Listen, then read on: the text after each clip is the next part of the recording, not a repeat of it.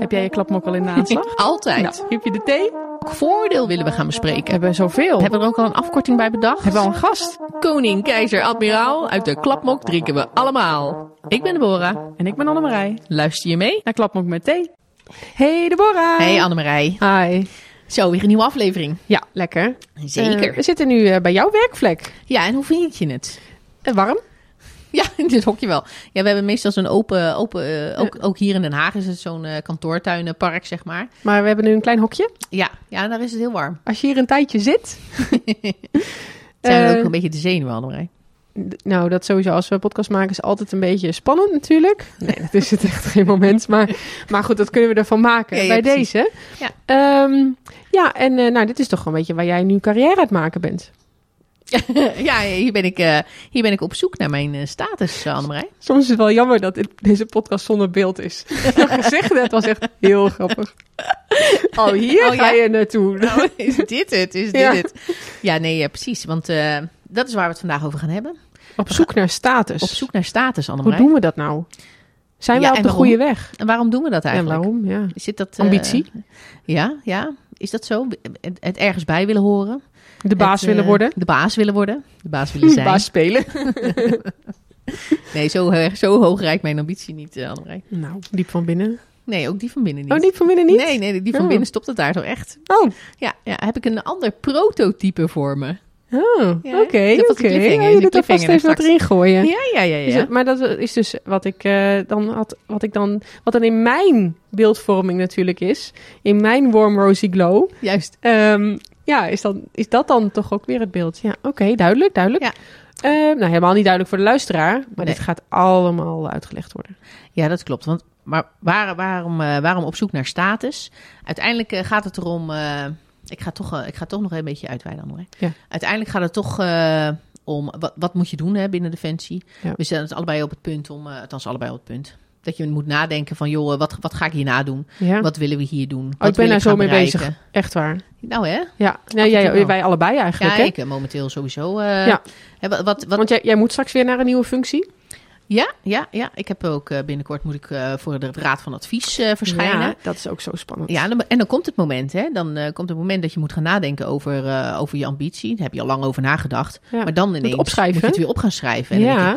Sluit het nog aan bij wat ik wil? Ja. Is, het, de- is het de kant die ik op wil gaan?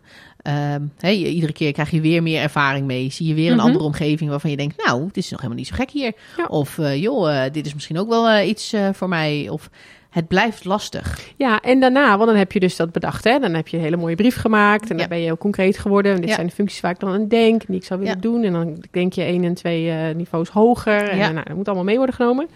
En dan eh, word je dus behandeld in de raad. Ja, ja, ja. Dan krijg je een ontwikkeladvies. Ja, Ja, maar dan ga je dus ook weer helemaal da- daar over daarna- nadenken. Ja, oké, maar wat past dan? Wat zou ik dan hierna moeten doen, zodat ik bezig kan met, ook in mijn huidige functie, maar ook daarna andere dingen die dan Ja. weer uit een andere functie te halen zijn, zodat ik kan laten zien dat ik eh, me heb ontwikkeld op de punten waar, nou ja, die is waarvan Nou ja, willen dat ik me in waar je naartoe ontwikkelt. Hè? Ja. Die, die, die, die weg naar, naar jouw, eh, ja, de ervaring die je moet opdoen. Ja, en, Oh. ja, oh, van? Alles stort in. Alles En, stort in ehm, momenteel. Ja. Ja, en, en maar wat past daar dan bij? Ja, en dan ook nog eens, wat past dan in de termijn dat ik van functie weer ga?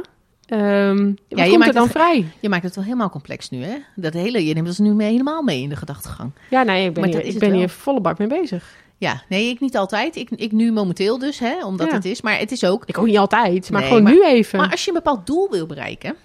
ehm, weet je, dan wordt er ook van je verwacht dat je een bepaalde ervaringsopbouw hebt. En dat je bepaalde Ja. vinkjes gaat halen. Vinkjes. om, eh, om, om te doen. Hè, Iedereen kent dat Hoepeltjes. wel. Ja, hoepeltjes waar je doorheen moet. Bepaalde functies die je mo- mo- moet voldoen. En de vraag is even, moet dat omdat wij dat met z'n allen zo gemaakt hebben?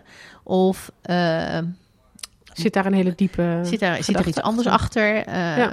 Nou, en dat is best wel lastig. Ja. En wat doet dat met je? Ja. Nou, we hebben gewoon een geschikte gast gevonden. Daar gaan we lekker mee filosoferen. Juist, over, over al dit soort fenomenen. Leuk. Nou, daar gaan we lekker naar luisteren. Ja, komt-ie. Ja, Annemarij, daar zitten we dan. Wat een diepe in inademing. Ja, nou ja, ik moet er gewoon even van bijkomen. We hadden Ja. al even een heel voorgesprekje, maar daar gaat het nu om. De luisteraar weet dat niet, dus die denkt, waar gaat het nu dan weer over? Maar eh, ja, daar zitten we weer met eh, de koning Albert Stam. Welkom, wederom in onze podcast. Dankjewel. Ehm, Ja, je zou zeggen, is er nou echt niemand anders eh, met wie jullie een podcast kunnen opnemen? En zijn we er doorheen? Nee, dat zijn we zeker niet. Maar Bert, we hebben altijd een goed gesprek over interessante onderwerpen. Ja, jullie samen. Of de vorige keer. Uh, nou, wij samen ook, maar de vorige keer ook. Ja. We hebben heel veel positieve geluiden gehoord ook uh, van Zeker. de vorige podcast die we hebben opgenomen. Hè? Virtuous leadership. Precies. Mooi. Ja, dat is heel mooi. Ja. maar goed, dat weet je zelf ook. Hè? Daar hebben we hele leuke reacties op gehad. Ja. Uh, maar het blijft interessant uh, om over uh, dingen na te denken en een beetje te filosoferen. Ehm, en nu hadden Annemarij en ik het laatst over eh, het feit dat je bepaalde treintjes moet doorlopen. Dat je bepaalde ervaring moet hebben. Hey, je moet een bepaalde ervaring opgedaan hebben in, in bepaalde rangen. Uh, en iedereen kent dat wel, hè? of we het nou hebben over de onderofficier of de officier, dat maakt eigenlijk niet uit. Hm. Iedereen die hoort wel, je moet een functie hebben gedraaid daar, je moet een uitzending hebben meegepakt uh, zus. Uh, want het is allemaal relevante ervaring voordat je door kan stromen naar een hogere rang of een bepaalde functie die je ambieert of wat dan ook. Um, en, en, wat ons dan een beetje ja, aan het denken zet, is wat als je die ervaring dan niet hebt omdat er toevallig nu op dit moment minder uitzendingen zijn. Dus de kans om op uitzending te gaan bijvoorbeeld is, is heel klein. Terwijl die tot een aantal jaren geleden... Nou, als je niet op uitzending was geweest... was je de laatste op deze aardkloot uh, die dat nog niet had gedaan. Dat is eigenlijk onmogelijk. Het is onmogelijk om die ervaring niet te hebben. Maar goed, de, de, de, nieuwe, de nieuwe jonge officier, om het zo te zeggen... die heeft die ervaring een stuk minder. Ja, die gaat misschien naar Litouwen. Nou ja, precies. precies. Maar heel veel, heel veel meer dan dat is er dat op dit het. moment niet. Nee, precies. En dan is het even de vraag, is dat dan dadelijk een mindere officier? Omdat hij die ervaring niet mee heeft genomen. En uh, nou, en toen werden we eigenlijk een beetje getriggerd door een artikel... wat je een aantal jaren geleden alweer hebt uh, geschreven. Er staat er een jaartal bij, uh, Bert? Nou, het zal 2010 of zo zijn geweest, 2011? 2012. 2012, ja, toen is hij gepubliceerd. Ja. Maar ja, Oh, je had je om door de ballotagecommissie bij de militaire spectator te komen, dan komen er natuurlijk wel een paar versies doorheen. En dat is goed, hè? daar gaat het niet om. Maar eh, ik denk wel dat ik hem, eh, het onderzoek in 2010 heb gedaan, of 11. Ja, dat zou kunnen. Ja. Maar goed, de, hè, waar gaat het om? Het gaat om het artikel uh, uh, gevechtservaring. Waar je eigenlijk hetzelfde, hetzelfde principe hè, over ervaring, uh, ervaringskloof. En in dit geval heb je... ja, misschien wil je het, zelf uitleggen. Wat het je met de groep precies- doet, hè? Ja. Nou, ik was, ehm, ik had zelf een uitzendervaring en dat is uh. In 2006 ben ik uh, als uh, kompiescommandant naar Oeruzgan gegaan. En daarna heb ik natuurlijk heel veel ervaringen opgedaan ehm, met het fenomeen Oeruzgan, in ieder geval uitzending en wat dat voor een effect had binnen de organisatie. En daar herkende ik een heleboel zaken van. En toen kwam eigenlijk, uh, ja, toen ik ging dus naar de HDV. En toen, ja, eindstudie aan de, aan de HDV. Wat ga je doen? Nou, dit triggerde me wel, hè? verschillen in groepen. Dus ik wilde het vanuit de uh, sociale wetenschappen aanlopen en kijken of ik dat ook kon linken aan de praktijk. En daardoor heb ik uh, wat studie gedaan in, uh, ja, bij bepaalde sociale wetenschappers. En dan kwam ik uit, uiteindelijk uit op uh, Michael Hock, H-O-G-G. En hij heeft heel veel studie gedaan naar hooligans in, okay. in Engeland. Um, en daar zijn een aantal mechanieken die hij heeft onderkend, um, die belangrijk zijn als basis voor groepsvorming. En wat dat voor een positieve effect heeft, maar ook uh, wat minder positieve effecten. En dat interesseerde mij en daarom ben ik uh, deze studie gaan doen. En dat was een studie uh, naar gevechtservaring. En of dat nou een splijtswam is tussen mensen die geen gevechtservaring hebben en wel. Of dat het een verbindende factor zou moeten zijn. Um, en eigenlijk doe ik aanbevelingen in het stuk over hoe je ervoor kan zorgen dat je eigenlijk die verbindende factor kan creëren. Zodat we ook van die gevechtservaring ook leren, ook al heb je die gevechtservaring niet. Ja, ja want het is dus wel een, een risico. Als ik het een stuk ook lees en je geeft inderdaad aanbevelingen hoe je dat meer verbindend kan laten zijn. Maar als je dat dus niet doet, als, als leiderschap bijvoorbeeld, of als je daar niet bewust mee bezig bent, dan is, heb je dus wel een groot risico dat het een splijtswam wordt. Ja, uh, dus je moet er aandacht uh, aan besteden. Je moet aandacht aan besteden dat je verschillende groepen hebt. En um, daar zitten een aantal mechanismen op. En als je daar wat meer van weet, of in ieder geval, meeste weten wij ook wel hè, uit ervaring. Uh, ik ga geen nieuwe dingen zeggen, maar als je het wat meer beter kan plaatsen, kun je er ook wat gerichter mee omgaan. En dat is eigenlijk ook de basis geweest waarom ik dat stuk ook heb geschreven. Maar dan moet je wel naar de sociale identiteitstheorie gaan. In dit geval, daar heb ik het langs gelegd. Wat is eh, sociale identiteit? Wat bedoelen we dan precies? Nou, dat is eigenlijk dat jij als mens ben je eigenlijk al vanaf jongs af aan genegen en voel je je als sociaal dier. eh, voel je je senang eh, met mensen in je omgeving. Mens alleen is lastiger dan dat je het samen doet. Dus wat Ja. je eigenlijk wil gaan doen, er zijn eigenlijk drie mechanismen. Eén is, je gaat jezelf categoriseren in een bepaalde groep. En dat betekent dus, eh, ik ben bijvoorbeeld vader, dus ik ga mij categoriseren in de groep van vaders. Of ik eh, ben eh Zwolle fan, dus ik ben eh, in de groep van de Pek fans. Ehm, dat is één. Twee, eh, je wil altijd bij een groep horen die een bepaalde status hebben, heeft. Want ja, als je, je wil niet bij een groep horen waar je niet trots op kan zijn. De, groep van misdadigers of iets dergelijks. Sommigen hebben dat misschien. Maar de meeste niet. Ik wil niet bij de groep van misdadigers horen. Maar ik wil met een positieve groep eh, zijn. Dus je gaat uiteindelijk je ook categoriseren in positieve groepen. En je bent onderdeel van meerdere groepen.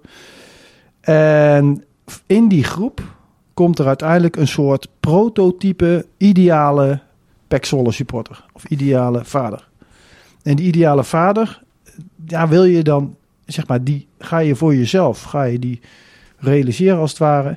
En dan de derde stap is dat je dan ook daarna gaat toewerken. Dat je die, dat prototype ook wil zijn. En dat is een beetje een onbewust mechanisme wat wij als mensen hebben. Dus je gaat jezelf, je sociale identiteitstheorie is dus, je gaat jezelf categoriseren in groepen. Je gaat een soort prototype ervaren. eh, of dat doe je zelf of met een groep waar je aan wil voldoen. En daar ga je dus ook naar handelen. En is dat prototype dan altijd eh, iemand die je daarvoor neerstelt of juist niet? Of zeggen we nou, is het een, is het een zelfgecreëerd eh, ideaalbeeld? Of, eh, Ehm, dat wordt er kan, dan iemand op een voetstuk gezet bijvoorbeeld? dat van, nou, kan. Dat zijn zoals hij. er kunnen ook rolmodellen zijn in zo'n groep. Hè? Ehm, als je nou kijkt naar gevechtservaring en, eh, en niet-gevechtservaring. dan ga je, ja, ik, ben, ik, ik heb gevechtservaring bij wijze van spreken. Ja. Als je dat dan zegt en je gaat tot de mensen behoren die gevechtservaring hebben. Dan ga je toch een soort positief rolmodel of prototype neerzetten. Van dat is iemand die dus onder gevechtsomstandigheden als militair zich heeft bewezen en ervoor heeft gezorgd dat dat is goed gegaan. Dus, Ja. en, en dat heeft allerlei karaktereigenschappen die je daaraan zou kunnen toe, toe, eh, toe-eigenen. En als je dan ook nog met elkaar daar heel veel over praat, dan krijg je dan ook zo'n gezamenlijk beeld van daar wil ik dan bij horen. Wordt het dan ook niet geromantiseerd door de groep zelf? Ja, zeker, dat kan.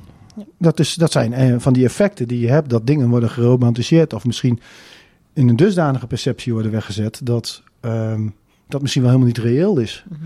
Noem ook een beetje het rosy glow effect. Ja.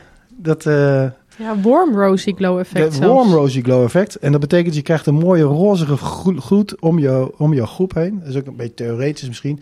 Maar de groep, zeg maar, van in dit geval gevechtservaring, die gaan natuurlijk met elkaar een heleboel ervaringen delen. Ja. En die ervaringen zorgen er weer voor dat je een bepaald prototype en een bepaalde verhevenheid als het ware hebt. Dat je denkt, oh, dat is een heel mooi ideaal waar we na- naartoe werken met z'n allen. Dus je gaat jezelf eigenlijk boosten met hele positieve dingen. Daar word je warm een, ro- een rosy glow van. Hè? Krijg je lekker warm word je daarvan. Maar degene die niet tot die groep behoren en die dus tegen die groep opkijken, mensen Ja. zonder gevechtservaring, die kijken dan tegen zo'n groep op van, hé, dat zijn de ideale militairen bij wijze van spreken. En die gaan er ook nog allerlei dingen toedichten aan die groep. Dat maakt een dubbel rosy warm, eh, eh, warm rosy glow effect. Je wordt Want- bevestigd. Die, die gaan dus groepen die er omheen zitten, die eigenlijk helemaal niet weten wat dat dan is of hoe dat ervaren wordt. Die gaan dan eh, meer positieve eigenschappen ook toekennen aan die groep mensen met gevechtservaring in dit geval. Ja. En dat kun je dus ook vergelijken met mensen die bijvoorbeeld eh Pek Zwolle supporter is in eh, vergelijking met de Go Ahead Eagles supporter. Dat kun je ook eh, hebben met militair zijn eh, en niet militair zijn. We hebben het heel vaak over burgers bijvoorbeeld. Ja. Nou, sommige burgers ervaren dat wel een beetje als... hmm, het lijkt wel of ik een tweede rangs mens ben of zo. Ja, ja. Dat is helemaal niet de bedoeling. Maar dat is wel iets wat, je, wat, wat hieruit eh, uit voortkomt. Ja, uit die dynamiek. Ja. Ja. En, en daar moet je een beetje proberen alert voor te zijn. Er zijn heel veel van dit soort dynamieken die, eh, die we zouden kunnen bespreken daarin. Ja, als we hem even doortrekken naar... ehm, want we hadden het natuurlijk ge- gevechtservaring. eh, maar eventjes naar wat meer algemeen militair. eh, denk ik, nou Bert, als we bijvoorbeeld even de, de, de HDV geschoolde... ook nog eens een infanterist... ehm, de, de, zeven vinkjes van Joris Luijendijk, als we even jou even als voorbeeld pakken, hè, ons prototype. Ik denk dat ze allemaal afvinkt. Maar als je dan in het militaire kader bij de infanterie, HDV gedaan, eh, G5 en bataljonscommandant geweest. Nou, vink je ze allemaal zo af. We hebben al een beetje zo'n prototype te pakken. Hè? Van, eh, nou, waar moeten we naartoe? Amerika gestudeerd. Ehm, nou, ik, wijs, ik wijs omhoog. Het, het gaat zo recht omhoog. Ehm, eh, is, ja, is dat dan iets... Moeten wij dat dan ook? Ben jij dan voor ons het... Is het warm rosy glow effect... dat het nu op ons afstraalt? Ja, maar dit is dus the way to go. Wij moeten dit ook gaan halen. Ehm, dat ligt er een beetje aan. eh, dat, heeft, dat is een vraag natuurlijk met meerdere elementen. Mhm. Kijk, dan bedoel je dus eigenlijk eh, de wereld van gebreveteerde mensen. Ja. Ja. Nou ja, het ligt eraan wat je wil. Hè. Als je een verticale loopbaan wil, ehm, zou je dat perspectief zeg maar ook op die groep kunnen plakken. En daar zou je kunnen zeggen, nou, wat zijn dan de, het prototype wat dan... Wat is nou het prototype van de gebreveteerde officier? Hè, wat is nou de ideaalbeeld van, de, ge- van, van, van zo'n iemand? Ehm, dat ligt ook een beetje aan jezelf, denk ik. Ik bedoel, als jij eh, zeg maar eh, loopbaan wil maken, ook in een verticale zin, ja, dan zul je ook wel kijken naar bepaalde rolmodellen die je hebt. En dat is helemaal gezond. Mhm. Dus dat betekent, dus ik heb ook, eh, ik heb een rolmodel. Je bent rolmodel voor iemand anders. Jullie zijn rolmodellen ook voor anderen. Ehm, ja, en, en, en, en wij gaan dus een pad in ehm, die misschien wel eh, een verticale loopbaan zou kunnen hebben. Maar dat hoeft niet per se. Maar er zijn wel een aantal vinkjes, hè, de zeven vinkjes van, eh, die je net eh, benoemt. Ja, die maken in onze organisatie wel dat je succesvoller zou kunnen zijn nu, op dit moment. Maar goed, er zitten ook wel andere dingen aan natuurlijk. Want naar de toekomst toe zou je ook kunnen zeggen... nou, misschien zijn die vinkjes wel dusdanig gerealiseerd... dat we een soort eenheidsworst gaan creëren. ja, Ja, de En mal, hè, waar we het ook al, eh, waar ja, het al heel en- lang en- over En gaat. misschien, en misschien moeten we wel meer diversiteit hebben. Ehm, dus ja, er zijn er wel meerdere manieren om, zeg maar... door te groeien in onze organisatie. Maar dit is natuurlijk één manier. Mhm. Ja, want op zich is dat wel nog steeds, toch? Als je kijkt naar bepaalde functies. Eh, nou, we hebben bijvoorbeeld, eh, ik weet natuurlijk niet zeker wanneer deze aflevering online komt, maar misschien hebben we tegen die tijd een nieuwe CELAS. Ja. Ehm, mogelijk. Waarschijnlijk, ja, ik denk het wel. Ehm, en eh, dan, eh, dat is ook zo'n functie. Ja, maar dan moet je sowieso, eh, moet je brigadecommandant zijn geweest. Als je brigadecommandant bent, dan moet je sowieso bataljonscommandant zijn geweest. Daar zitten van die dingen voor. Eh, en dat is, in principe is het altijd iemand van de infanterie of misschien van een genie. Artillerie hebben we ook gehad natuurlijk. Maar het zijn... Middelaar ook, eh Annemarij? Oh ja? Jazeker. Oh, Nou, niet als CELAS, maar wel als oh dat bedoelde eh, ik eigenlijk. BLS was dat toen nog, Hmm. denk ik. Hoppakee. dus ja, maar eh, dus die... die nou, de, Bora noemde het al even, hè? vaste treintjes, vaste, vaste sporen en zo. Hoe kijk jij, jij daar dan naar? Ah, het is een beetje afhankelijk van de functie, denk ik. Eh, ik kom er wel op CELAS heb ik daar ook wel een idee over. Maar kijk het naar bijvoorbeeld brigadecommandant. Ik denk als jij brigadecommandant wordt van een gevechtseenheid en je zult echt op de mat moeten, dan is het echt wel goed als je wat ervaring hebt als bataljonscommandant of als kompiescommandant en pelotonscommandant. En dat, tre- dat, dat treintje, daar geloof ik wel in, omdat je namelijk bepaalde ervaring op gaat doen. En ook bepaalde intuïtie krijgt. En dat is eigenlijk onbewuste ervaring op basis van eh, opereren. Hè. Tijd, ruimte, eh, factoren zijn belangrijk. eh. Je En- moet daar daadwerkelijk eenheden gaan aansturen. ja, en dat betekent dus dat je, als je ervaring op hebt gedaan op lager niveau, dat over het algemeen kan dat een graadmeter zijn, dat je het dan ook effectief doet als brigadecommandant. Kijk, Mhm. Als je, een, als je dus een brigadecommandant hebt die bij wijze van spreken horizontaal instroomt en die komt bijvoorbeeld van de Rabobank, noem maar wat, en die gaat dus als Het is wel brigadecommandant heel onderuit. Nou ja, goed, prima. Die gaat vechten in eh, niks ten nadele van de Rabobank overigens. Maar die gaat dan vechten met een brigade in, eh, in het oosten eh, van Europa. Ja, dat wordt wel lastiger. De- de- Tuurlijk kan het een talentvol iemand zijn. En die zou misschien ook heel goed eh, brigadecommandant kunnen zijn. Eh, misschien is wel heel virtuous leader. Hè? Ja, zou Maar eh, het- het- je moet ook een bepaalde ervaringsopbouw hebben. Waarbij je meer garantie tot succes hebt. Dus ik denk dat als je specifiek kijkt naar militaire operaties dat je wel een aantal stappen zou kunnen doorlopen om meer garantie op succes te hebben. Ik, ik zeg dus niet succesvol te zijn, hè? Mhm. meer garantie op succes te hebben. Dus dat snap ik wel vanuit de organisatie. Dan kijk het naar eh commandant landstrijdkrachten. Ja, is commandant landstrijdkrachten iemand die grote operaties aanvoert? Nou, dat is de vraag. Is niet Ehm, zoals we dat nu hebben ingericht. Nee. Hij is bestuurlijk ook wat meer, hè? Mhm. maar moet wel een leider zijn. Nou, moet hij dan brigadecommandant zijn geweest? Nou, de ervaring leert dat er een aantal mensen geen brigadecommandant zijn geweest en toch zeelans we- werden. Ja. Dus dat is niet een voorwaarde in mijn beleving. En volgens mij wordt er ook, ik ga er niet over, hè? maar volgens mij wordt daar dan ook niet zo naar gekeken. Dat is meer een, meer een wat meer complexe vraagstuk en welke ervaringen erop gedaan zijn om op het juiste moment dan ook die commandant landstrijdkrachten te zijn. Maar als we even teruggaan naar die ervaring van de brigadecommandant. Hè? Want ik snap natuurlijk enigszins wel wat je zegt. Dat je zegt van nou luister, je moet een bepaalde intuïtie opbouwen. Ik denk dat dat het grootste onderscheid is. Maar uiteindelijk is het dan toch ook een ervaring die je hebt opgedaan. eh, die toch ook alweer een aantal jaar geleden is geweest. Hè? Stel dat je nu groot geworden bent in het Afghanistan-conflict. En daar allerlei ervaring op hebt gedaan. We lopen nu tegen, tegen een heel ander soort eh, conflict aan, mogelijk. Eh, een andere, andere manier van, eh, van het gevecht. dan de ervaring die je op hebt gedaan. Is het dan, is, hè, is het dan, is dan, dan niet juist fijn als je in die, in die hele lijn mensen hebt die er net anders in- staan, of misschien wel hele andere ervaring hebben die dat meebrengen? Om, om te zorgen dat je niet blijft doen wat je deed? Nee, dat begrijp ik wel. En daar zit ook wel een punt van waarheid in. Kijk, als je kijkt nu naar mijn loopbaan. Ik ben eh commandant geweest en ik ben als commandant ook uitgezonden naar Afghanistan. Dat was eigenlijk wel bijzonder, want ik, ik werd, ja, niet dat ik uitgezonden werd, maar wel dat ik, ik werd commandant. Ja. Maar daarvoor had ik eigenlijk toch wel wat minder operationele ervaring. Ik ben wel pelotonscommandant geweest. Maar toen zei mijn toenmalige bataljonscommandant, ja, misschien is het ook beter dat je eerst even second draait. Dus eh, nou, ik heb eerst toen second gedraaid. En op een gegeven moment kwam de vraag, moet de second, eh, eh, hoe gaan we nu op uitzending? Nou, mijn commandant eh, toen de tijd, die, ja, die, ging ook weer naar een andere locatie.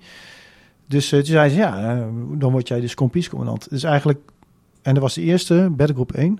En ik was eigenlijk de, tussen haakjes, minst ervaren kompiescommandant. Zo voelde dat een beetje. En dat gaf wel een bepaald gevoel natuurlijk. Dus eh probeerde dat zo goed mogelijk in te vullen. Op een gegeven moment heb ik, eh, hebben we met de, met de compie wel wat, eh, wat spannende operaties gedaan. Gedurende 4,5 maand. Ja. Of vijf maanden, vijf maanden. En toen kwam ik terug. En toen kwam ik binnen. En toen, toen was ik in één keer de meest ervaren kompiescommandant. Het is wel raar. Hè? Dat je in een korte tijd Mhm. Tenminste, zo was de perceptie. Ik denk niet dat iedereen dat vond. Eh, maar het gaat er even om. Maar had dat dan weer niet te maken met die groepsvorming, met die sociale Ja, en de identiteit? ervaringen die je doet. En die ga je. Ja, maar ook Ja. dat. Maar je, je, je doet natuurlijk heel veel ervaring op in een hele korte tijd. Ja. En op een gegeven moment zit je op de bok, zoals ze dat zo mooi zeggen. En dan moet je een besluit nemen. Eh, ja, dan moet je dan wel zelf doen. Ja. Kijk, als je niet in die situatie komt. Ja, dan kun je er heel veel over praten. Maar je moet het uiteindelijk ook voelen, ruiken. En het moet niet zo zijn. Ja, ik heb eh, die ervaring nu, dus ik weet het het beste. Dat is ook wat in het, eh, in het artikel staat. Je moet natuurlijk wel blijven reflecteren. Ja. En niet van bijvoorbeeld als je naar gevechtservaring gaat. Ik ben aangevallen in een opstelling en ik heb dat goed afgeslagen, dus ik heb een gevechtsserie gekregen. Dat wil helemaal niet zeggen dat je een goede actie hebt gedraaid. Dat, dat weet je niet, want in dit geval eh, was, was hij misschien wel niet goed ingegraven of wat dan ook. En hij is misschien helemaal niet beter in konvooioperaties. Misschien Nee. zou hij dat wel zijn, maar niet Maar op basis van die ervaring. niet- zegt niks. Dus je moet wel blijven reflecteren op je eigen prestaties in dit geval. Ja, maar dat is sowieso een punt in jouw artikel, toch? Die zelfreflectie. Ja. Van hoe kan je elkaar blijven vinden, en, eh, maar dat je zelf ook blijft kijken van eh, waar hoor ik bij en waarom. En hoe krijg ik anderen ook mee in bijvoorbeeld de ervaring die ik heb opgedaan. Maar het is wel lastig. Dat- Ja, ik ga er gelijk doorheen. Het is natuurlijk lastig. Nee, maar als, je, als we het natuurlijk hebben over die sociale identiteit. Hè, en, we, en we gaan naar die warm rosy glow. Waarin we het eigenlijk voor onszelf mooier gaan maken. En idealiseren en zo. Ja, dan ga, De mythevorming. ja, ja, maar dan maakt het, het doen van een zelfreflectie nog veel moeilijker. Want dan ga je een soort van eh, relativeren dat het eigenlijk wel meeviel. Of dat we het even, even terugbrengen naar eh, even bij de benen op de grond. En dan wa- was je eigenlijk niet zo heel erg bijzonder. Of dan was die tik waar je in kwam. Ja, die van hem was eigenlijk zes keer beter. Wat- Wat was er bij mij? Nou ja, ik was het laatste voertuig. En ineens stel je niks meer voor. Dat is natuurlijk een gevaar. En hoe, hoe groot is de kans dan dat ik nog aan zelfreflectie doe?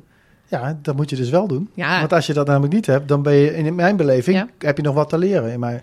Hè, dus je kunt dan wel die, eh, die ervaring hebben als achterste voertuig. Het, het, het, het geeft, ja, het doet niet af aan de ervaring die je hebt. Hè. Laten we nee, heel nee, eerlijk zijn. Maar het is niet zo van, ja, nu ben ik in één keer heel erg goed, want ik heb dat. Nee, dat is niet. Je moet altijd blijven reflecteren. Ja. En het is ook niet altijd een keuze, hè. Want je kunt wel zeggen, ja, ik wil niet bij die groep, maar je hoort er gewoon bij. ik ben gewoon militair. Ja. Klaar. Ik ben van 44 eh, eh, regiment infanterie Johan Willem Frieso. daar voel ik me verbonden mee. Ehm, en ik, eh, ik heb ook ervaring opgedaan tijdens een missie. Ja, daar kan ik wel niet bij willen horen, maar dat is ook gewoon zo. Dus de Ja. buitenwereld kijkt ook naar jou op die manier. Dus Ja. het is tweeërlei.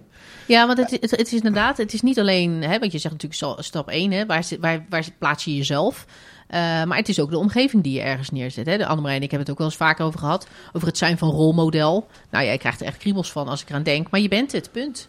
Omdat andere mensen eh, naar je kijken en zeggen... oh, maar eh, je bent een vrouw met kinderen, je, doet, je hebt de HDV gedaan... en misschien kan ik het dan ook, of zo. Weet je, je wordt onbewust, word je door andere mensen... die, die zetten je ook op een bepaalde stoel eh, of op een bepaald niveau neer. Ik weet ook vanuit mezelf eh, dat ik vroeger ook opkeek naar eh, officieren die de HDV hadden gedaan. En die zette je dan op een bepaald voetstuk. En ineens vond ik ze afstandelijk. Maar misschien was ik wel zelf degene die, ze, die de afstand opzocht, doordat ik ze zo hoog op een voetstuk zette. Terwijl dat eigenlijk gewoon. op hetzelfde slaat. persoon was. Nou ja, precies wel. Maar weet je wel, maar geef je diegene dan ook de ruimte? Of creëer je die afstand zelf? Maar vanuit de sociale identiteit Ja, gezien vind ik dat heel mooi dat je dit zegt. Want kijk, je ziet een bepaalde groep en jij kijkt nu naar de gebreveteerde groep als niet gebreveteerde en daar kijk je naar op. Ja. Je doet ook een beweging omhoog. Ja. En daar kijk je dus naartoe. Ehm, de vraag is of dat zo is, hè? Dat is één. ja precies. Eh, want ik vind dat eh, wel een legitieme vraag, maar laten we daar dan eens van uitgaan. Dan probeer je daar ook bij te horen. Je probeert als het ware die stap ook te maken. Ja. Maar het is nog veel belangrijker dat je je realiseert dat je in een bepaalde groep zit en dat je een rolmodel kan zijn. Als je nou weer teruggaat naar die gevechtservaring, mensen met gevechtservaring en die ook ervoor zorgen dat ze laten zien, dat ze reflecteren en ook de mensen zonder gevechtservaring daarin meenemen als Ja. een soort rolmodel, zorgt ervoor dat je veel minder een kloof krijgt tussen die twee groepen. En niet het worm-rosy glow effect, want dan gaat het verwijderen, maar meer mechanieken maken om ervoor te zorgen dat die verschillen in die groepen kleiner worden.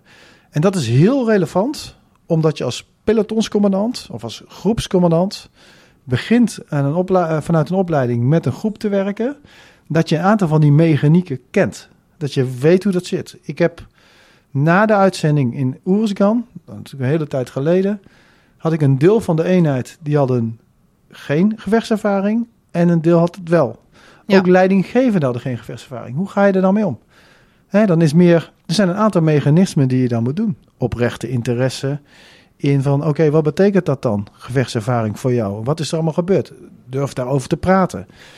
Maar ook misschien wel een gemeenschappelijk doel creëren voor iedereen. Want uiteindelijk is dat allemaal mooi, die ervaring die je hebt. Maar je moet straks die doelen weer halen. En als je dan gemeenschappelijk naar de gemeenschappelijke doel toe werkt, is dat een mechanisme om weer een nieuwe groep te vormen. Nou, dat zijn allemaal eh, aspecten die je mee kan nemen als eh, commandant. In een positieve zin. Maar er zijn ook andere dingen. Want als je een groep hebt. En dat is echt met, met als we gaan vechten, dan is een co hoge cohesie is belangrijk. Maar er zijn een aantal mechanismen die ervoor zorgen dat die hoge, hoge cohesie er komt. Hè? Met z'n allen door de shit gaan. Ja. Dat, dat is een band. Hè, we zijn beëdigd op hetzelfde vaandel en wij gaan voor dat regiment. En we kijken naar elkaar en we zien elkaar en wij gaan ervoor.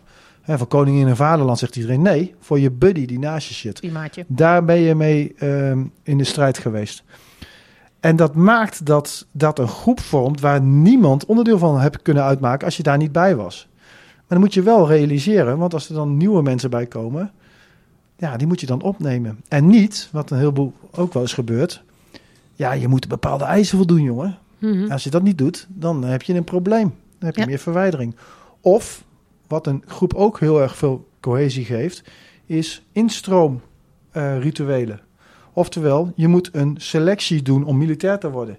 Je moet een bepaalde oefening halen. Je moet eh, misschien wel een coördinatieperiode op de KMA doen om erbij te horen.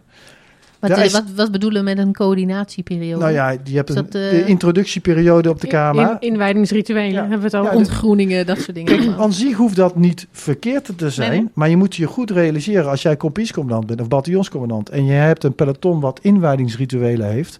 moet je heel alert zijn. Want er is namelijk een ingroep en een outgroep. En die outgroep probeert er alles aan te doen om bij die ingroep te komen. En die ingroep die probeert steeds die grens weer te verleggen. Ja. En wat krijg je dan? Soms wantoestanden. Ja. Dus als je een hogere cohesie hebt in een, in een eenheid, kan het zo zijn dat je even alerter moet zijn op die randen van die eenheid. Ja. Van hé, hey, eh, wat gebeurt er daaromheen? Ja, want dan is de ingroep eigenlijk... eh, Ja. Maar zie, zie jij ook het nut sterk. in van dat soort rituelen? Ja, ik zie het nut in van dat soort rituelen. Omdat ik namelijk vind en denk eh, dat op het moment dat je eh, moet opereren, wanneer het recht om gaat, dat je dan ook met een hogere cohesie verder komt. Het is de mens die het moet doen, niet het wapen. Mens achter het wapen. En zeker bi- binnen de landmacht is het zo dat wij, eh, de soldaten, de eenheden, die maken het verschil. Ja. En dat kan in mijn beleving eh, veel beter als je een goede, coherente cohesie hebt. Dus dat je echt in samenhorigheid vooruit kan. Ehm, en dan is een inwijdingsritueel echt wel belangrijk. Eerst maar eens even die grote oefening draaien. Of eerst maar eens even die opleiding doen om je groene beret te halen. Dat zijn allemaal rituelen om ervoor te zorgen dat die standaard hoog is als je onderdeel wil uitmaken van die groep. Ehm, maar je moet ervoor waken dat als je in die groep zit, dat je die standaarden niet te hoog maakt. Ehm, zodat niemand er meer bij kan komen. En dat er ook mensen eh, allerlei rare dingen gaan doen om er alsnog bij te horen. Ja. Want dat gebeurt ook. Ja. Ja. en daar moet je gewoon alert voor zijn als Ja. commandant. Als ik, dit nu, als ik dit nu zo hoor, dan denk ik, nou, dat, dat klinkt natuurlijk heel goed. Het klinkt ook als een warm bad als je dan inderdaad tot die ingroep hoort. Want dat willen we dan natuurlijk. eh, dat wil ik ook. Ehm, maar als ik het dan nu koppel aan eh, een erg hot topic tegenwoordig, hè, eh, DNI, Ja. diversiteit en inclusiviteit. We zijn op zoek naar andersdenkenden. Uh, op het moment dat ik natuurlijk bij een bepaalde eh, ingroep wil horen, eh, ja, dan wordt er van mij verwacht dat ik, dat ik, dat ik, dat ik één, één, één van de groep ben. Dat ik eh, hè, voldoe aan de, eh, nou, in de positieve zin de warm rosy glow. eh, dat we dat allemaal eh, fijn vinden, dat we het goed hebben. Dat we, wij zijn dit, wij zijn van dit regiment. Wij willen met z'n allen dit doen. Ik doe voor jou alles, want jij doet alles voor mij. Ehm, Je wil dat het prototype bij jou past. Juist, juist. Je wil voldoen aan dat prototype wat we hebben Ja. gesteld als groep. Ehm, maar wat zorgt er dan nog voor dat we die diversiteit houden? Hè, dan wil ik het even focussen op diversiteit en niet zozeer op inclusiviteit. Maar ehm, dat andersdenkende. Waar zit dan ruimte om eh, ja, die zelfreflectie te doen? Of eh, die kritische noten zijn om te zeggen van... hé, hey, nou eh, Bert, leuk, maar... de hele groep vindt het allemaal fantastisch. Maar wie, wie, wie zegt dan, nou, misschien was het vandaag een beetje overdreven. Is er, jij, jij vraagt eigenlijk aan mij, is er ruimte voor andersdenkenden of anders... eh, In de ingroep, bijvoorbeeld. Ja, kijk, als je kijkt naar groepsvorming en je kijkt naar de sociale identiteitstheorie, zul je jezelf wel bij die groep moeten willen horen. Als je als groep wil optreden. Ja. Dus als je dat niet wil, wordt het wel lastig. En als je, als je bepaalde diversiteit of eh, eh, vanuit een andere eh, achtergrond ergens komt, zul je wel die groepsnormen die er zijn, wel aan moeten voldoen. Dus ik- dus ik moet me aanpassen. Ja, aan een groep moet je aanpassen. Ja, Ja, ja. En je moet je, ge- je moet je gevechtspak aandoen als je militair wil zijn. Ja. Ja, ik wil geen gevechtspak aandoen. Ja, Dan, wordt het lastiger. Ja, Dus je moet aan de normen moet je wel eh, voldoen. Je moet alleen oppassen dat op het moment dat die cohesie dusdanig hoog is... en je hebt bijvoorbeeld grote instapnormen en tradities en, en mores en waarden... en dat alles je eraan. mensen buiten gaat sluiten. Ja, dat je dus niet mensen gaat buitensluiten. Ja. Ehm, wij hebben als eh, KMA gevormde ook veel ehm, rituelen. Mhm. Eh, vroeger had je ook nog OCOSD. Daar werd ook verschil gemaakt tussen een KMA-officier en een OCOSD-officier. Wat is een OCOSD-officier? Vroeger had je mensen Dat is die ver gingen- voor onze tijd, hè Ja, die, Bert? ging naar, nou, die ging naar de Koninklijke Militaire Academie. En, eh, en zij noemden... eh, en, en je had de OCOSD, o, Opleidingscentrum eh, Officieren Speciale Diensten. Dat is later OCO geworden. En ehm, die OCOSD'ers die noemden ons kasteelratten. En wij noemden hun zwengels. Ja. Nou, waarom doe je dat eigenlijk? Hè? Dat doe je om je af te zetten tegen een tussen haakjes mindere groep. Ja. Dus ik ga zeg maar vanuit de inkraut, ik eh, dan als KMA'er, ah, die zwengels dit, eh, lopen met een t-shirtje, sportschoenen. Dat was toen allemaal kledingsvoorzichter vroeger. En, eh, en die, eh die eh OCOSD zei, ja, die kasteelratten, jonkheren, opgeleide, universitair gescholden, weet ik niks van militair. Dus je ging zeg maar je afzetten tegen, tegen die andere groep. En daar Ja. moet je gewoon alert op zijn. Dat dat niet te... Een beetje animositeit is prima. Maar Ja. je moet oppassen dat het niet in de extreme gaat. Hm. En tegenwoordig zijn we aan het ontwikkelen hè, met identiteit. Ja. Cancelculturen hebben we het ook wel eens over gehad. Je, je moet dus wel met je tijd meegaan om dat te gaan doen. Het kan best bijvoorbeeld kwetsend zijn als jij met een groep bent en je zingt je jaarlied. En je zingt je la in samenhorigheid. Maar er is iemand bij die niet in het jaar zit. Mhm. En dan? Die Je zit voelt mee. buitengesloten. Je voelt zich buitengesloten. Dus je moet er, daar moet je in ieder geval alert op zijn. Ja. En als dat zo is, dan zou je als leider kunnen zeggen... nou, hey, zing met ons mee. Hier heb je de tekst of zo, noem maar wat. Bijvoorbeeld, ja. En eh, dat zijn dan... Dan gaat dus degene, die, die groep, zeg maar... gaat een van die prototypes, die gaat dan zeggen... oké, zing met ons mee. Dus die gaat die, die, dat verschil gaat die beslechten. Of, jongens, het is misschien wel helemaal niet zo gepast op dit moment. Laten we het gewoon niet doen. Eh, dat zou ook nog kunnen. Maar dat wil niet zeggen dat het jaarlied niet goed is. Dat jaarlied is prima, want dat zorgt ervoor dat je eenheid krijgt in je jaar. Mhm. En dat, daar is niks aan af te doen. Maar ja, er zit ook wel wat side effects aan Ja. waar je over na moet denken. Je hebt En- alert zijn op de setting. En, Ja. ja. ja. En dan kun je dus in zo'n eh, in dat artikel eh, heb ik daar een aantal aanwijzingen voor gegeven. Kun je, ons, kun je ons een beetje meenemen in die aanwijzingen? Of, eh, of is dit, eh, is dit de cliffhanger naar lees het artikel? Dat kan Nee, nee, nee, nee, voor- prima. Ehm, nou, ik, ik heb er een aantal aangegeven. Als je die groepsvorming hebt, dan moet je in ieder geval bewust zijn van die rosy glow, eh, warme rosy glow effecten. Ehm, Als je dan zo'n hoge cohesie en samenhorigheid hebt, is zijn, moet je ook alert op zijn dat er mensen er graag bij willen horen. Zeker als die cohesie heel erg hoog is. Ja, dan moeten er allerlei rituelen zijn om er echt goed bij te horen. Nou, ik denk dat we daar wel een, een, een gedachte in kunnen hebben hoe dat is, soms gaat, hè. Eh, met uitsluiting en eh, proberen bij te horen wat je er dan allemaal wel niet voor doet om bij die groep te horen. Dat? Ja, dat kan soms best wel heel ver gaan. Wat het Ja. echt wel ook wel gevaar kan opleveren, Ja, denk daar moet je dus alert op zijn. Ja. Dus die cohesie van zo'n gevechtseenheid is fantastisch. Maar Ja. je, er zit aan die randen zit er wat. Op het moment dat je heel veel eh, verschil hebt, ook in je, in, je, in je eenheid, met verschillende ervaringen, dan is een goed doel naar de toekomst toe is wel belangrijk. Hè? Dat je met z'n allen werkt naar dat doel. En met z'n allen weer die ervaring gaat, eh, gaat hebben om bijvoorbeeld een moeilijk traject door te gaan. Dat jou weer bindt. Dus er komt een nieuwe groep. Mhm. Eh, dat zijn mechanismen die je kan, eh, kan gebruiken met je groepsvorming en met je eenheid. Wat ik nog wel even een mooie vond, wat ik ook heb gelezen, is ehm, het meenemen van de ander ook in, die, in de ervaring die je hebt opgedaan. Ja. Eh, dus open zijn ook in misschien de, de moeilijkere aspecten daarvan, wat misschien heel lastig is geweest, wat heel emotioneel misschien ook wel is geweest. Dat dat, volgens mij schreef je zelfs, dat dat ook positieve effecten heeft op bijvoorbeeld eh, het onderkennen van PTSS of, eh, of dat soort dingen.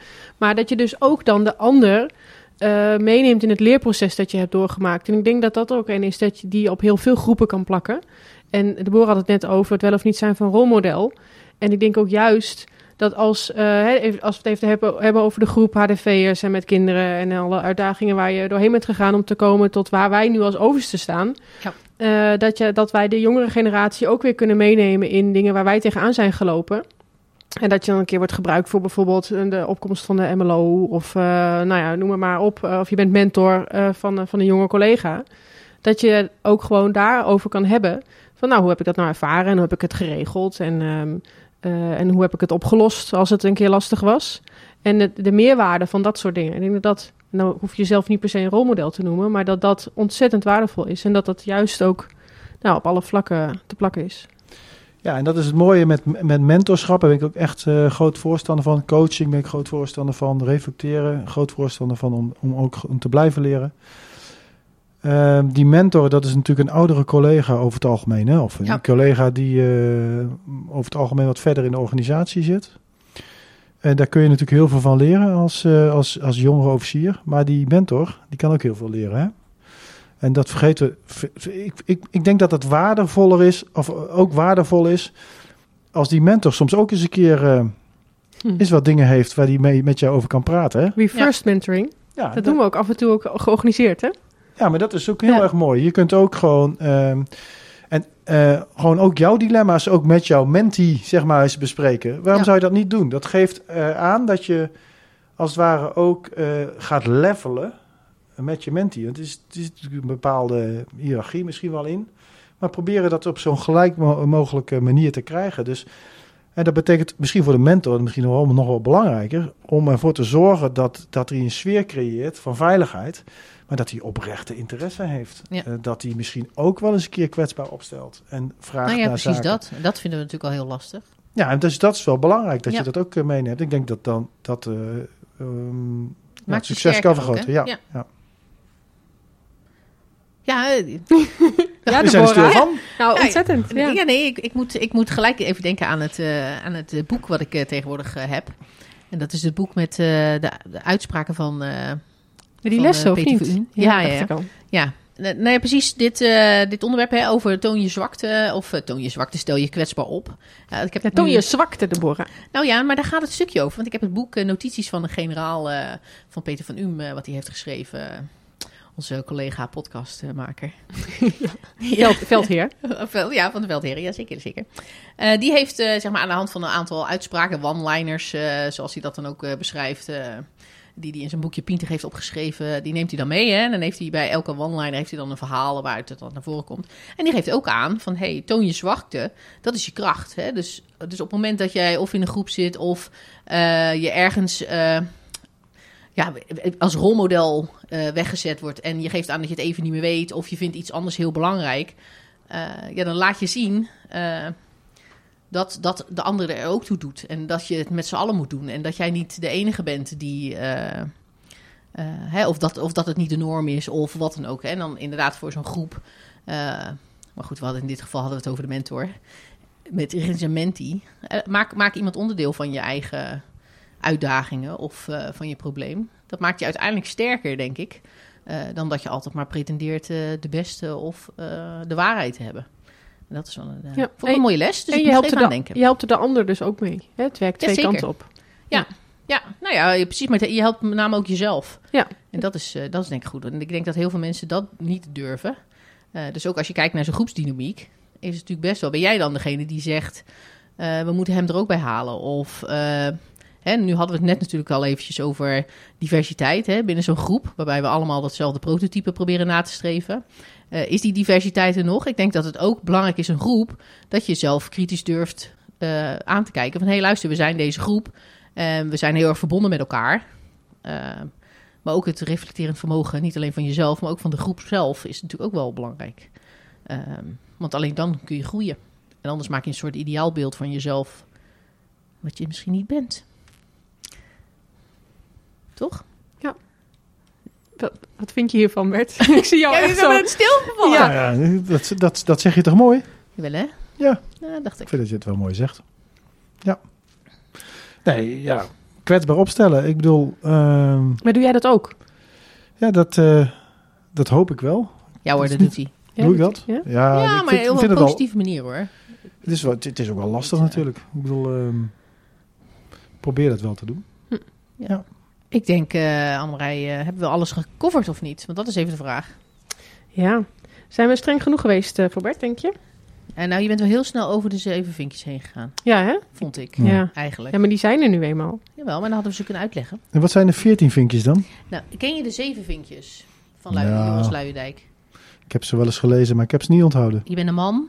Ja. Je bent wit. Ja. Je bent hetero. Ja. Je hebt een VWO-diploma. Ja. Je hebt de universiteit gedaan, of soortgelijk. Ja. Je hebt uh, in ieder geval één van jouw ouders is hoog opgeleid. Ja. Je bent, een van je ouders is in ieder geval in Nederland geboren. Ja. Dat zijn de zeven vinkjes om uh, succesvol te zijn. Had ze flats.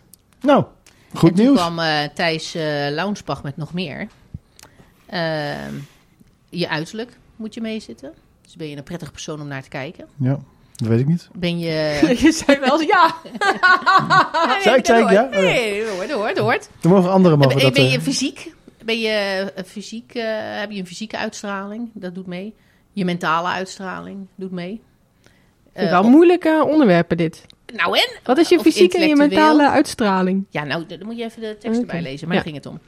Of je extravert bent, of je emotioneel stabiel bent... en of je, of je een goede werkdrift hebt. Nou, als je dat allemaal hebt, dan ben je succesvol om te slagen in deze wereld. Hoppakee.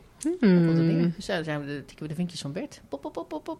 Ja, en dan gingen we nog die militaire zeven vinkjes naastleggen, hè? Infanterist, HDV. Oh ja, ja, HDV. Ja, die heb je wel gepakt. ja, precies. Die heb ik allemaal genoemd. Maar er zijn er twee. Ja, in Amerika gestudeerd. Drie. Uh, nee, dat was BC geweest. Uh, nee, nee, CC, PC. G5, G5 ja, geweest. G3. G, ja, ja, G3, of, G5. Ja, dat precies. Soort, uh, ja. Koppeltjes allemaal. ja, ja, dus je vindt het ook allemaal af. Het ideaaltreintje om uh, succesvol te zijn in deze organisatie. Er wordt nog wat. We gaan het zien. Ja, precies. Maar dit, dit, nemen, dit nemen we niet meer op, of wel? Maar, uh, nee, dus het is onsamenhangend geheel. Is het onsamenhangend? Ja, maar ja. niet dat, lu dat luisteren we met het terugluisteren. Maar kijk nou eens wat er nu uh, zeg maar in onze senior leadership zit. Ja. En, en, en zet dat eens af tegen eh, de zeven militaire vinkjes. De vraag is of het zo is. Ja, of is het iets ook wat wij. Is het, is het een prototype wat we onszelf hebben opgelegd? Is dit het prototype waar we naartoe moeten streven, omdat we denken dat als je dit doet, dat je succesvol bent? Want wat, ik, wat, mij, wat mij namelijk opviel, ja, ik raad al even door hè. Mhm. Wat mij opviel tijdens eh, de MD-dag, mogen we daarover over, mogen we daarover vertellen? Volgens mij wel. Ja, mogen we wel over vertellen. Is dat eh, toen ook gesproken werd van ja, wat, wat heb je nou nodig? Wat, wat voor functies ga je nu wel draaien en niet? Eh, hebben, er is een, du- een duidelijk tekort aan eh, MD'ers. Het MD-bestand is niet zo groot meer als dat het was. Dus er moet heel goed gekeken worden naar welke functies zijn nog eh, relevant of niet. En toen werd ook gesproken over de bataljonscommandantenstoel. Hè, de bataljonscommandantenstoel is ook een soort van Heilige graal. ja, is ook een geromantiseerd, geromantiseerde stoel. Als jij niet bataljonscommandant wordt. Nou, nou, nou. Maar de vraag... Kan je beter dan direct nog, eh, stoppen. ja, kun je, dan nog wel, kun je dan wel op zoek naar je status? Hè? Heb je dan nog eh, de mogelijkheid om door te groeien? Want ja, dat is toch zo'n vinkje wat je wil halen. Of zou moeten halen. Maar daar werd gewoon heel duidelijk aangegeven dat het dus absoluut niet nodig is. Omdat het zijn van bataljonscommandant... en met name in een vredesomgeving, hè, om even weg te blijven van wanneer je daadwerkelijk in het oosten mogelijk aan de slag moet. Eh, maar wanneer jij dus gewoon in een eh, in vredestijd een bataljonscommandantfunctie draait, dat het lang niet zo complex is als eh, een aantal functies hier in Den Haag bijvoorbeeld. Of misschien wel bij stafklas. Of misschien wel op een bepaald project. Om een bepaald doel te bereiken in een bepaalde tijd. Dat daar veel meer ja, de expertise vanuit de MD'er eh, gezocht wordt dan in de rol van bataljonscommandant. En dat het dus niet meer zo'n onderdeel is van het treintje. Ja, dat is mooi dat je het zegt. Dat ik hoor je ook zeggen, complex, veelzijdig, verschillende ervaringen. Ja. Ja, ik denk dat dat wel ook belangrijk is voor, eh, in dit geval MD'ers. Eh, maar ik denk voor iedereen wel. Eh, Ja. als, je, als je wil groeien, dat je op verschillende niveaus in andere omstandigheden ehm, ja, wordt gechallenged. Ja. En ja, er zijn, ik denk wel, er zijn bataljonscom- of er zijn brigadecommandanten die zijn geen bataljonscommandant geweest. Er, sterker nog, onze, volgens mij ons Duits-Nederlandse legerkorps wordt nu geleid door een generaal Ja. die geen brigadecommandant is geweest. En dus het kan allemaal wel, daar gaat het niet om. Ehm, ik geef alleen aan dat in die operatie ehm, de kans tot goed functioneren eh, wel wat toeneemt, omdat je in die Ja. ervaring dat. Maar is het dan noodzakelijk? Ja, ik weet het. Ja, ik, ik, ik zou daar wel naar kijken. Aan de, ja, maar het ligt toch misschien ook aan de omstandigheden waarin zo'n eenheid verkeert. Ook Ja, ja. We, gaan toch, we gaan toch ook op zoek, dat doen we wel, hè, dat is dan de verhalen die je dan hoort. Op het moment dat we op zoek zijn naar een nieuwe CDS of naar een nieuwe CLAS, hè, van, die, van, van de ultieme functies of zo, dan gaan we wel kijken. Dan gaan we niet kijken, oh, eh, eh, Bert is aan de beurt, dus hij is er nu van. Nee, dan gaan we kijken welke persoonlijkheid past er op dit moment het beste in de situatie waarin, eh, waarin we nu zitten. Hè? Is het een, is, staan, we, staan we op het punt om het conflict aan te gaan?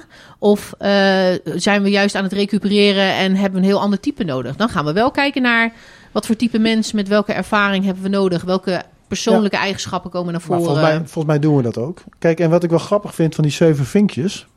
Eigenlijk ben je bezig met, eh, dat realiseer ik me nu eh, pas. Eigenlijk ben je bezig met de sociale identiteitstheorie. Want we zouden onszelf categoriseren. We zitten Ja. ons in het MD-traject te categoriseren. Ja. We zijn een prototype aan het ontwikkelen. hey, dat waren die zeven vinkjes.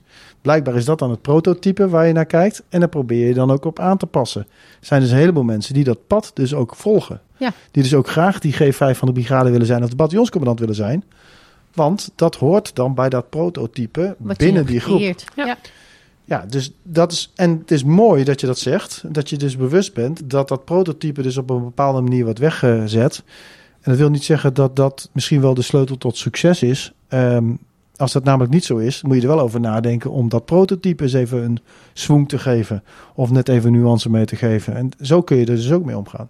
Ja. Dus je bent eigenlijk bezig met de sociale identiteitstheorie van Hawk. Je bent jezelf aan het categoriseren en je bent een prototype aan het eh, formuleren. Net zoals de, ze- de andere zeven vinkjes of de, vink, de veertien vinkjes van de groep suc- succesvolle mensen. Mhm. Zijn de man, wit, VWO, Mhm. ouders in Nederland geboren. Ja, en ik denk dan even de laatste vraag om hem helemaal mee af te ronden. Ja. Eh, Deborah en ik zijn natuurlijk heel erg op, op zoek naar status. Eh, wij voldoen niet aan al deze... vi- st- Een Niet, heleboel niet van aan die vinkjes voldoen wij niet aan. Nee, nee. precies. Wat is jouw advies aan ons? Eh, gewoon doen wat je zelf denkt dat het beste is voor jezelf. Dat is hartstikke belangrijk. Dat je jezelf senang voelt in wat je wil gaan doen. En het is prima om te kijken naar die zeven vinkjes van die MD-iemand. Of eh, als je bij de groep moeders komt, waarbij ook een bepaalde eigenschappen zijn. En misschien zijn er wel een aantal dingen waar je dan zegt van, nou, dat is voor mij wel een verrijking. Doe dat dan ook gewoon. Gewoon doen wat je zelf wil. In dit geval. En je komt uiteindelijk wel op een moment in mijn beleving in, in je loopbaan dat het organisatiebelang, maar ook je eigen belang uiteindelijk wel een beetje zou kunnen conflicteren. Want misschien ben je ook wel de juiste persoon voor de juiste positie op dat moment. Maar misschien vind je het even wat minder om dat te doen. En dan komt denk ik ook wel het virtuous leadership naar voren. Dat je soms ook eens een keer een keuze moet maken die niet alleen voor jezelf is, maar ook eens voor de organisatie ook goed is. Mhm. En, en dat gun ik ook. Dat je dat soort keuzes kan maken en dat je dan later terug kan kijken van hé, hey, dat was, een, eh, was ook een goede keuze om niet alleen maar vanuit mijn eigen perspectief te kijken, maar ook vanuit het perspectief van de organisatie of van een ander. Dus ja, eh, ik heb er geen eenduidig antwoord op, maar ik denk wel dat hier de nuance in zit. Nou, dankjewel voor dit Ja. gesprek. Zeker, dankjewel eh wederom. Dat was leuk. Om er eens even goed over na te denken. Dankjewel. Nou, dat was Bert. Ja, Wat een leuke baas heb je eigenlijk. ik heb een hele leuke baas. Ja. Maar ik vind dat eh, leuk dat, je, dat, dat, je, dat, dat we zo lekker kunnen filosoferen over een onderwerp. Ja. Dat je denkt, nou, want het zet me wel aan het denken. En dan eh, denk ik nog even terug aan die... ik, ik stelde me op een gegeven moment natuurlijk de vraag over, joh, eh, want dan heb je zo'n infanteriegroep. eh, met een, of in ieder geval een groep waar de cohesie enorm is. Ehm, en dan denk ik van, ja, maar goed, eh, hè, dat is allemaal één pot nat. Eén, Mhm. één kant op denkend. Hè, dat is even mijn vooroordeel, hè. Ja. En, want, want je wilt hetzelfde doel bereiken met z'n allen. Is er ruimte dan voor de diversiteit in zo'n groep, hè? inclusiviteit? Maar, ehm, want we zijn allemaal hetzelfde, we streven hetzelfde doel na, we willen dat. Mhm. En dat vind ik dan toch lastig. Eh, weet je, want is het, is het nodig? Is het nodig in zo'n groep? Is dat waar je de diversiteit en inclusiviteit zoekt? Moet dat overal zijn? Of hoe... eh, Nou, ja, we hebben dat natuurlijk met eh, Anoushka in die aflevering over diversiteit en inclusiviteit ook besproken. ja, Ehm, ja, dat ging over authentiek en uniform. Ja. Toen gaf zij ook aan, ehm, een homogeen team kan gewoon hartstikke goed werken. Ja. Hè, want je moet je vooral richten, en, en je, maar je moet je dus vooral richten op waar het, waar het dan niet goed gaat. Want Ja. dan wil jij een bepaald doel halen uit dat team. Ja. Eh, waarbij juist een divers team veel beter werkt. Bijvoorbeeld omdat je heel erg innovatief wil zijn. Dat dat je taak is. Ja. Kijk, dan kan je beter wat meer diversiteit inzetten. Omdat je dan andere ideeën krijgt en een ander gesprek gaat voeren, zeg maar. Ja. Maar, eh, en Bert gaf dat in ons nagesprek net ook nog even aan. Als jij een, ehm, nou ja, een bepaald team hebt die allemaal dezelfde taak eh, hebben, die moeten een bepaald, bepaalde drill kunnen uitvoeren. Ja. En dat is gewoon een homogeen team en die zijn op elkaar ingespeeld en die zijn allemaal misschien, nou, gewoon, die zijn gewoon ontzettend allemaal hetzelfde. Ja. Maar die moeten gewoon dat doen. Ja, niks mis met dat team. nee, precies, precies dat is het. Hè. Soms, dan, soms dan slaan we misschien wel door. Hè? Misschien ook wel in mijn Het hoeft niet altijd. Nee, precies. Weet je wel. En Nee. het is ook eh, het, het, daar waar het nodig is, Mhm. eh, moet je dat nastreven. Ja. Kijk, misschien dat je het overal wel na moet streven, maar dan zoek je diversiteit op een andere manier. Hè, want vaak zeggen we, oh, dan moet je verschillende type mensen hebben. Maar dezelfde mensen kunnen ook verschillende types zijn. Want uiteindelijk zeggen we wel dat die homogene groep eh, op één manier eh, denkt en doet. Ja, maar, waarschijnlijk zitten uiteindelijk nog er ook gewoon verschillen individuen in Ja, natuurlijk. precies. Ja. Eh, ja, en je wil het altijd wel dat het inclusief is, zodat iedereen zich daar ook thuis voelt en eh, zijn, gewoon zijn werk op een goede manier kan doen en zich prettig daarbij nou ja, en voelt. daar heb je dan al die tools voor, die, zoals Betty ook heeft omschreven, Precies. dat je daar goed op moet letten. Dan kan dat, dan, dan, ja, dan, Ja. dan kan dat prima natuurlijk. Ja, en ik denk dat we in het grote, grote, Grote plaatje, plaatje. organisatiebreed, willen we naar een diverse organisatie toe. Ja. Waarbij je dan nog steeds prima een homogeen, homogeen team ergens eh, in de organisatie gewoon- kan hebben. kan hebben. Ja. Ja, vond ik toch Ja. wel interessant eigenlijk. Ja. Nou, Ja, ehm, ja. nou, ik vind dat we heel veel hele interessante dingen hebben geraakt. En vooral filosoferend voorwaarts zijn gegaan. Ja. Dus het is weer net even een beetje een andere aflevering eh, dan anders. Ja. eh, wat dat betreft. Maar ehm, ja, ik wilde nog heel even verwijzen naar mensen die denken van... nou, dit vind ik nou echt super interessant. En ik lees het nog eens even rustig terug. Ook over de, dat eh, sociale identiteit en die, het aannemen daarvan in zo'n groep, in die groepsvorming. Ja. Militaire spectator. Het gaat om jaargang 181, nummer 2 uit 2012. Kan je gewoon vinden op internet. Het heet Gevechtservaring van Bert Stam. Dus zoek die vooral op en eh, ga dat even lekker lezen. Het is ehm, voor eh, de militaire spe- spectator een relatief kort artikel, dus je hebt hem zo uit. Ja, dat wil nog wel eens verschillen van eh, dat wil nog... artikel per artikel. Ja. Ja, ja precies. Maar het leest goed doen. Deze het is een goed stuk om even zeer goed te lezen. Ja. Eh, dus zoek die er vooral bij en, ehm, eh, ja, en, en nou, lees dat dan nog even terug, want het is, als je het een, een interessant onderwerp vindt. Ja, en wil je meer weten over de zeven vinkjes, dan is dat het boek van Joris Luijendijk. Ja. Die eh, daarover schrijft, De Weg naar Succes. Ja, dat is het. Ja, en we hadden natuurlijk ook nog notities van een generaal genoemd, van Peter van Uur. Ja, maar dan hebben we voor iedereen eh, reclame gemaakt. Ja, precies. Nou, we hebben echt een reclameblokje gehad. Ja. Dat is op zich ook wel eens leuk. Maar daar gaan we nog wel op terugkomen, want daar zitten nog wel meer eh, van die mooie quotes in Leuk. eh, die overal van toepassing zijn. Dan maken we daar nog een leuke aflevering van. Ja, absoluut. Nou, dan is hij rond, denk ik. Nou, Annemarij, dan eh, denk ik ook. Dan zeg ik eh, tot de volgende keer. Tot de volgende keer.